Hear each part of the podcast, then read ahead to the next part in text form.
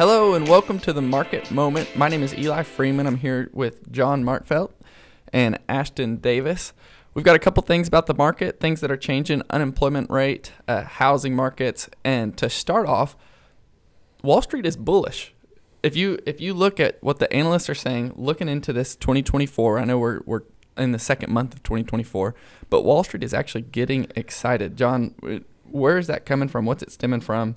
Um, what are your thoughts? Well, the fourth quarter results look good. So fourth quarter reports, I think 81% of companies have beaten estimate, met estimates or beaten estimates, which is a good sign. So I have said a long time that the fourth quarter results should be good based on the what we the data we know from fourth quarter.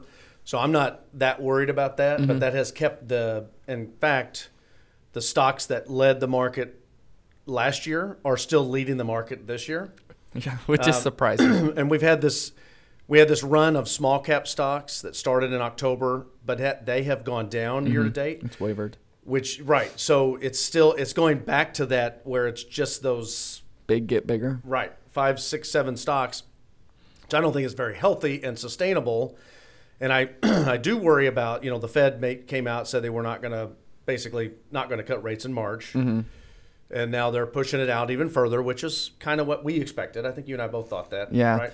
I they can keep pushing it out, but I do think the Federal Reserve is going to be cutting rates sooner than we probably would anticipate. Well, they're going to have to have. Um, here's my my problem with the Fed. I've said this many times on this, so it's a broken record.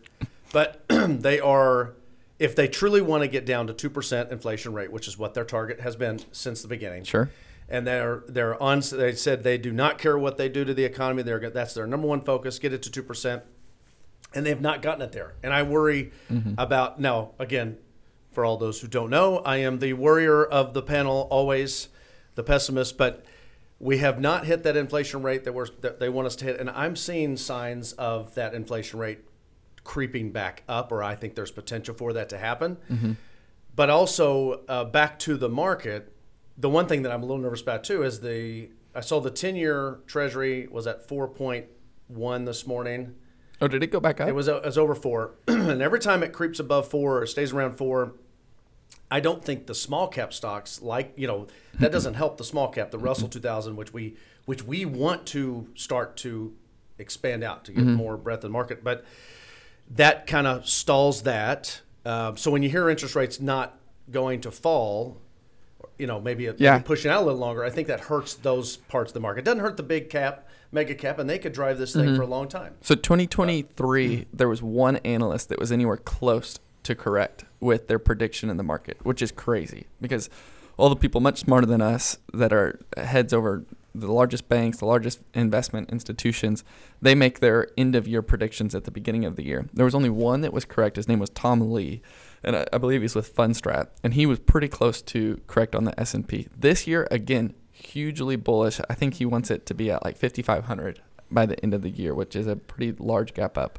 yeah. or 5,700. But I listened to an interview with him, and he thinks that the Russell 2000, which is your small to mid-sized companies, could be up 40 to it was 40 to 80. I don't want to quote him completely wrong, but somewhere in the ballpark of like 50% right up. And most of that is probably around the opposite of what you just said. Yeah, yeah. If, and, and if rates drop, it's great for those yep. small to medium sized companies. Yeah. Yeah, no, I think so. Rates dropping is important for those mm-hmm. companies. Mm-hmm. Fed this last meeting did not give us that indication that they were going to drop in March, mm-hmm. which some people were betting on that, counting on that. So it pushes that out a little further, which puts in in my humble opinion, I am not as smart as this guy or whatever. But the um, I'm talking about the the John Stratton. Yeah. you too, Eli. I'll, I'll take it. I'll take it. No, um, but I don't. You know, I, I look at that as the headwind. So I go back to years and years ago when I there was one stat that I thought was always interesting when the rates were low for so long, for basically since 2008. Mm-hmm. Um, I, I heard something a long time ago, and it said if the 10 year treasury goes above 2%, you need to be careful with small cap stocks, Nasdaq stocks. okay, well that obviously is incorrect. Uh-huh. The, it's gone way above two percent, and the Nasdaq has blown up, and small cap stocks for the most part are have done well since that point in time. So all this data we see and all these little little things, and I know you and I have conflicting views sometimes about where things are going, mm-hmm. but I think that's healthy. By the way, I love that because it's good to have that. If we all sang the same song every time, I mean, you come in this office, you get all of our opinions, all of our help, and we do this together in our in our boardrooms and mm-hmm. talk all the time about where we think things are going, try to be on the right page. But it's good to have different opinions mixed in together, mm-hmm. right? And I, I think that's healthy. Uh, but one of us will be right, one of us wrong. It's like those analysts. This guy was right. The guy you were talking about. What's his name again? Tom Lee. Yeah, Tom Lee. And you sent me an article about him, and I'm going to read it, and I'm looking forward to that. Mm-hmm. And Tom was way off different from my guy, Brian Wesbury, who I think is the best.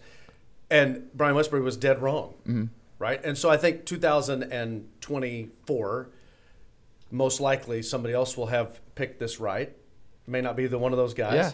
And it's just the way the market goes. But anyway, I'm laboring on. Let's let's go to something else. Ashton needs to get her two cents in here. I'm just listening.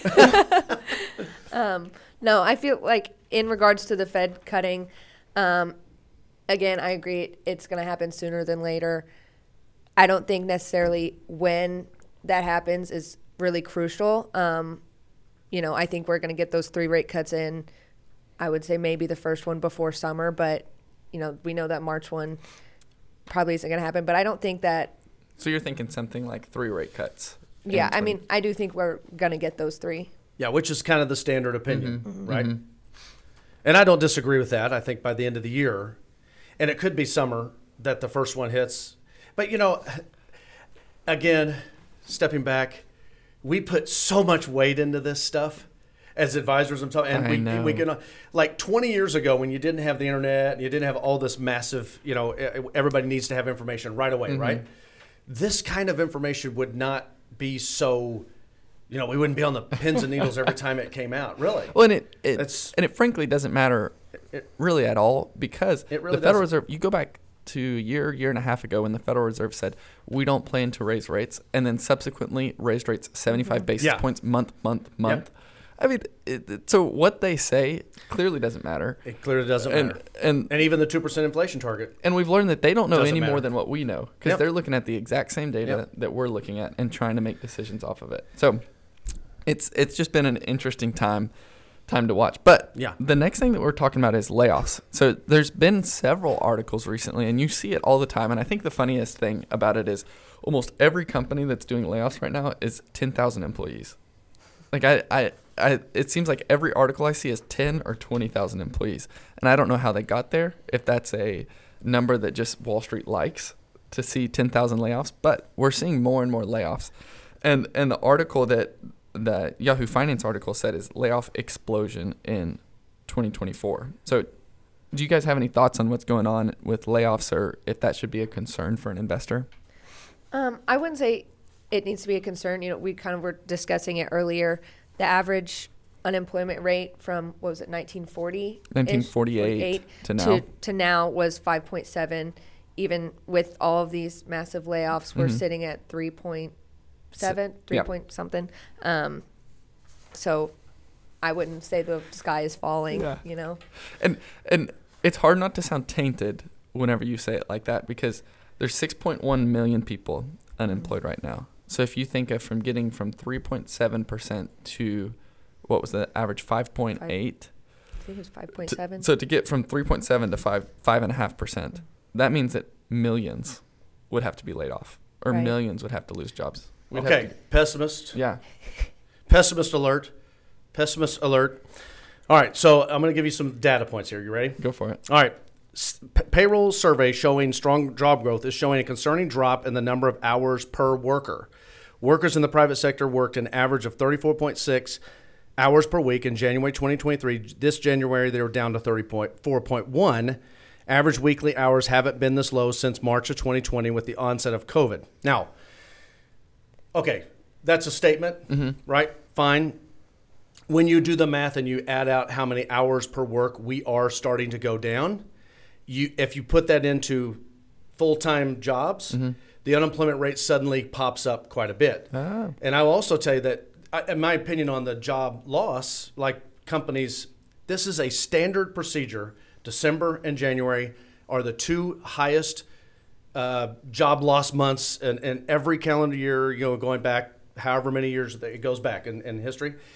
So the the idea that the job loss is concerning is not really my my big concern. And I also, flipping from pessimist to optimist, um, Most of what you've said, I've actually heard as optimist. But yeah, yeah, go- no, no. going. Some of this is good, but but the job loss stuff it trims. So companies are cutting expenses basically Mm-hmm. by cutting jobs. So what did that do for the company? It makes their profits higher. Mm-hmm. I mean, if you just think about it, if the, if the sales stayed the same but they cut employees, yeah, when Disney did cuts a year, year and a half ago, they went up like six percent in a day. Right, right. So it's not job cuts not necessarily a bad thing. If you start to see a trend and it, and it extends past December, January, then I would start getting more nervous. Like if, if the fourth quarter reports that keep coming in, they're going to keep coming in through February. If you started seeing a, a, a bigger, bigger trend and it kept getting more and more and more, and that number started expanding where it did affect the unemployment rate and it did move it above four and on and on, mm-hmm. which it hasn't yet. So it's not a big deal right now. It's kind of normal. And it really, so it's more of an optimistic point. But I don't like the less hours per work. I do think that's less hours work week because that's that's money that flows back into the economy that is lessened by not losing employees by just taking hours away. That's actually interesting. So you're you're kind of making the point that we don't have to have unemployment go up to have the effects of unemployment if people are working less. Right. I mean, well, it's just the same story that money is it's all about how much money is flowing through the economy. Yeah. Does that make sense? So, I mean, if, if money's flowing through the economy, it doesn't matter how it's flowing through. So, for example, COVID, money flowed through the economy because of huge stimulus from the government. That stimulus runs out and or stops, and then the spending continues to stay the same because we've talked about this before. Credit card debt increases dramatically. Like there's always a uh, consequence to each action, you know, yin and, and it doesn't always end in bad results. And, and a lot of folks, in fact, most people are saying recession's off the table now.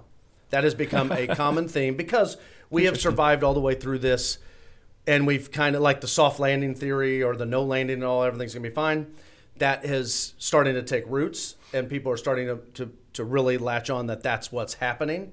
It's it it's important to, whenever we're talking about the market to not think of short-term changes in your personal portfolio. And anything that we say on this podcast is not recommended as an investment portfolio change because you should have a plan, you should stick to your plan, and your plan should be built around facts, statistics, and your lifestyle. Exactly. And and it, it's it's important to note whenever we're talking about the market, we're talking about an expected return. So whenever you invest into the market, you're expecting a return of something. If you're investing more in growth stocks, there's an expected return that comes with that. In value stocks, there's an expected return. That expected return is realistically probably over 30 years, right. not over one, two, three, four years. And and so people will ask all the time, what is an expectation of return? It's like, well, what's our time frame?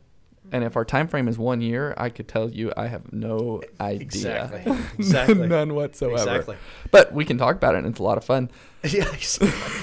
We can make predictions. Yeah, we can. We, We, can I, be like your I, guy I was actually accurate and, and unbelievable. And I may be the bull of the room, but last year I predicted the S and P was down significantly more than than what it was. I mean, it, and it right. it was up, and I predicted that. I'm completely wrong. So, going going to the third topic of the day, landlords have been, as according to the article that's from CNBC, landlords have used an application to kind of um, almost become what they called a landlord cartel. So, price fixing in markets because they're colluding or, or talking with other landlords to try and set prices in different markets. Interesting, interesting article to kind of read through. I have my own personal opinions on it, but before I insert mine, I'd love to hear hear what you guys think. oh, well, I mean, I think when you have high interest rates, it's hard to find a house because people that are in houses aren't selling them. And then house prices have gone up, and it's hard for young middle class. In my opinion, that's where it hurts the most. Middle class and under, landlords ha- can charge whatever they want if if you've got to find a place to live, right? Mm-hmm. So I don't. I mean, I don't. This article obviously there's something correct about the article. I didn't mm-hmm. go do the research, so I believe the article. So it's it's kind of like um, if that's happening, shame on these landlords that are out there doing this kind of stuff. But it doesn't surprise me at all. This mm-hmm. is this is people taking advantage of people, which is you know happened since the caveman times. I've heard. I would count it as taking advantage of people if they weren't able to find renters. Be- because if if people are willing and able to pay the rent that the that the landlords are charging to stay in the places that they're charging, there obviously is not places that aren't colluding. right, And they could go they could go to those places. So they're choosing to pay the price that the landlord is is is putting out there. unless you can't find a spot. So, as an example, there are waiting lists on Yeah. like the the better the rent, the more fair the rent. Those places are full. That's my point. Like, so eventually, people that are into the market, Mm-hmm. there's eventually going to be people that are that can't. There's you know, a- that- there's a point. Mm-hmm. yeah, there's a point. They have to go take that property because that's all they have. Yeah. and then they end up, you know, it's fifty percent of their take home income, or you know, and that that is so. You know, I don't know any of these landlords. Shame on them if they're doing that. it's terrible, but you know, I don't know how to fix that. Yeah. So moving on. So the last thing that last thing that we're talking about is there's a big difference right now between the U.S. and China, and how we've made it out of uh, the COVID shutdowns. Yep. Uh, China's been struggling. If you look at the China market and and what their performance has been, it's massively underperformed the U.S. markets. And basically, what we're wanting to talk about is what what could be involved in some of that underperformance. What what goes into that? Why is China so much different than the U.S.? Because it, realistically, China is the second largest country by gross domestic product. So, what is that? Where where does that come from?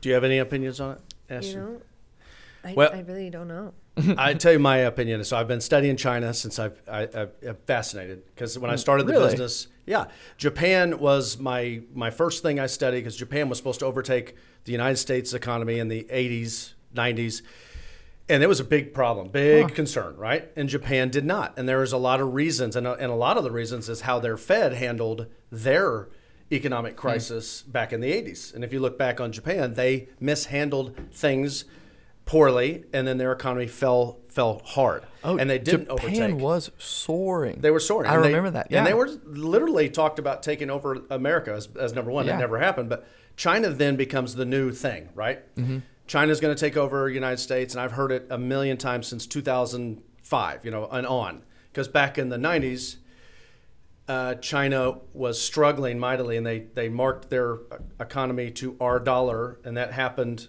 under Clinton, I believe, and that was good for China, good for us because it's a huge consumer base in China. Mm-hmm. Yeah. Blah blah blah. All right, flash forward to now. Here, here's my my big no brainer for everybody. Mm-hmm. China is communist. there we China is not capitalist. China will never ever take over United States because they're communist. Because they have their dirty little hands in every business there. They manipulate the data that comes out on their uh, reports. You can't even trust their any of their numbers. So yeah, they're falling. They're probably falling worse than they're even than we're even being told they're falling. But that goes back to the type of economy. So go back through history. Has communist ever prevailed? Never. No, and Uh, it's it's you know. interesting that you even alluded to Japan. So when Japan was overcoming the U.S. back in the 80s, 80s, yeah. the, their economy was soaring. Well, then if you look at Japan and you look at the index, so Japan's index of their stock market, Yeah. there is a 30-year period where Japan was negative. Yep. It took them 30 years to recover from after the 80s. And it was stubborn policies that kept them there. stubborn policies and that's that, that's a part where whenever people argue between well we should have much more international exposure it's like well the the US has a a system of laws checks and balances a capitalistic society that is built for business and Do you want to read this quote? This the, our, our, yeah go ahead I'll, I'll read it real quick. Look at us versus China. U.S. or U.S. versus China. U.S. did lots of checks and stimulus. China did not. U.S. is now blowing China's economy out of the water. Of course, a worldwide pandemic is going to affect our economy, but to act like stimulus as a whole was a bad thing is just ignoring reality. Okay, and I think that was probably targeted at me because I'm sure. So I'll answer this. It doesn't say who said this, but I appreciate the comment. So mm-hmm. let me make this clear. Stimulus was necessary in the United States. When you, as a government, shut down businesses and everything, the whole entire economy slows down, you are, in my opinion, it's almost like the government's uh, they are they are supposed to take care of people that they do that because they forced people out of work. So they had to give stimulus checks, and the service sector got hit the hardest because they were closed down in some cases for over a year. Restaurants and depending on where you were in the country. So stimulus checks were necessary to drive the economy. I totally get that. What and so uh, this was a misunderstanding. I, I don't think that the stimulus was not a good thing. What I think is when you continue to pay the stimulus after the point of need, we always overdo things and we have clearly overdone things. And you create that M2 measure of money supply higher from non productive activity. Eventually, you will have to pay that price. That's all the point was. We are always going to outperform China because uh, I'm just going to go back to communism versus capitalism. Capitalism always wins. So it. Thank you for your comment. There is an article. If, if for the person who commented on this, I would highly encourage you. Ben Carlson is a writer that I really really appreciate his blog that he puts out. He put a he put a blog out and it's timely. February fourth of 2024, talking about can anyone challenge the economic do- dominance of the United States? Really good data, facts, data about what is actually going on Yeah. and how the U.S. is so much larger in uh, market capitalization, gross domestic product, um, relative to every other co- uh, country. And if you're listening to this and you're curious as to what that is, it's a fantastic article. So so head on over there and read it. So, any final thoughts for the day? It's been nice having Ashton here. So Ashton's been a little shy, so we're going to work on that. But Ashton is filled with so much knowledge, mm-hmm. and she's so smart, and she's done such a great job so far, and she's like a great teammate to mm-hmm. have for us, right? Yeah. So Ashton, next time we'll, we'll get you where, you where we get more of that information. I I, I tend to Well. I, I talk more in the office. I promise. We'll have to be worried whenever Ashton starts talking. We won't look very smart. I know, I know. It's probably good for us for a while. yeah, that's right. That's right. That's right. Well, hey, thank you for joining us on the Market Moment. We look forward to having you next week. The hosts of this show are employees of Mach 1 Financial Group. This podcast is for informational purposes only, and nothing said in the show should be taken as investment advice. Mach 1 Financial Group LLC is an SEC registered investment advisor located in Rogers, Arkansas. Mach 1 may only transact business in those states in which it maintains a notice filing or qualifies for an exemption or exclusion from registration requirements. SEC registration does not constitute an endorsement of the firm by the Commission, nor does it indicate that the advisor has attained a particular level of skill or ability. Past performance is not a guarantee of future results. All investment strategies have the potential for profit or loss. The information presented is the sole opinion of the speaker and is not meant to be investment advice. Mach 1 does not provide tax or legal advice. You should speak to your tax or legal advisor regarding your specific situation. For full disclosures, click on the link in the episode description below.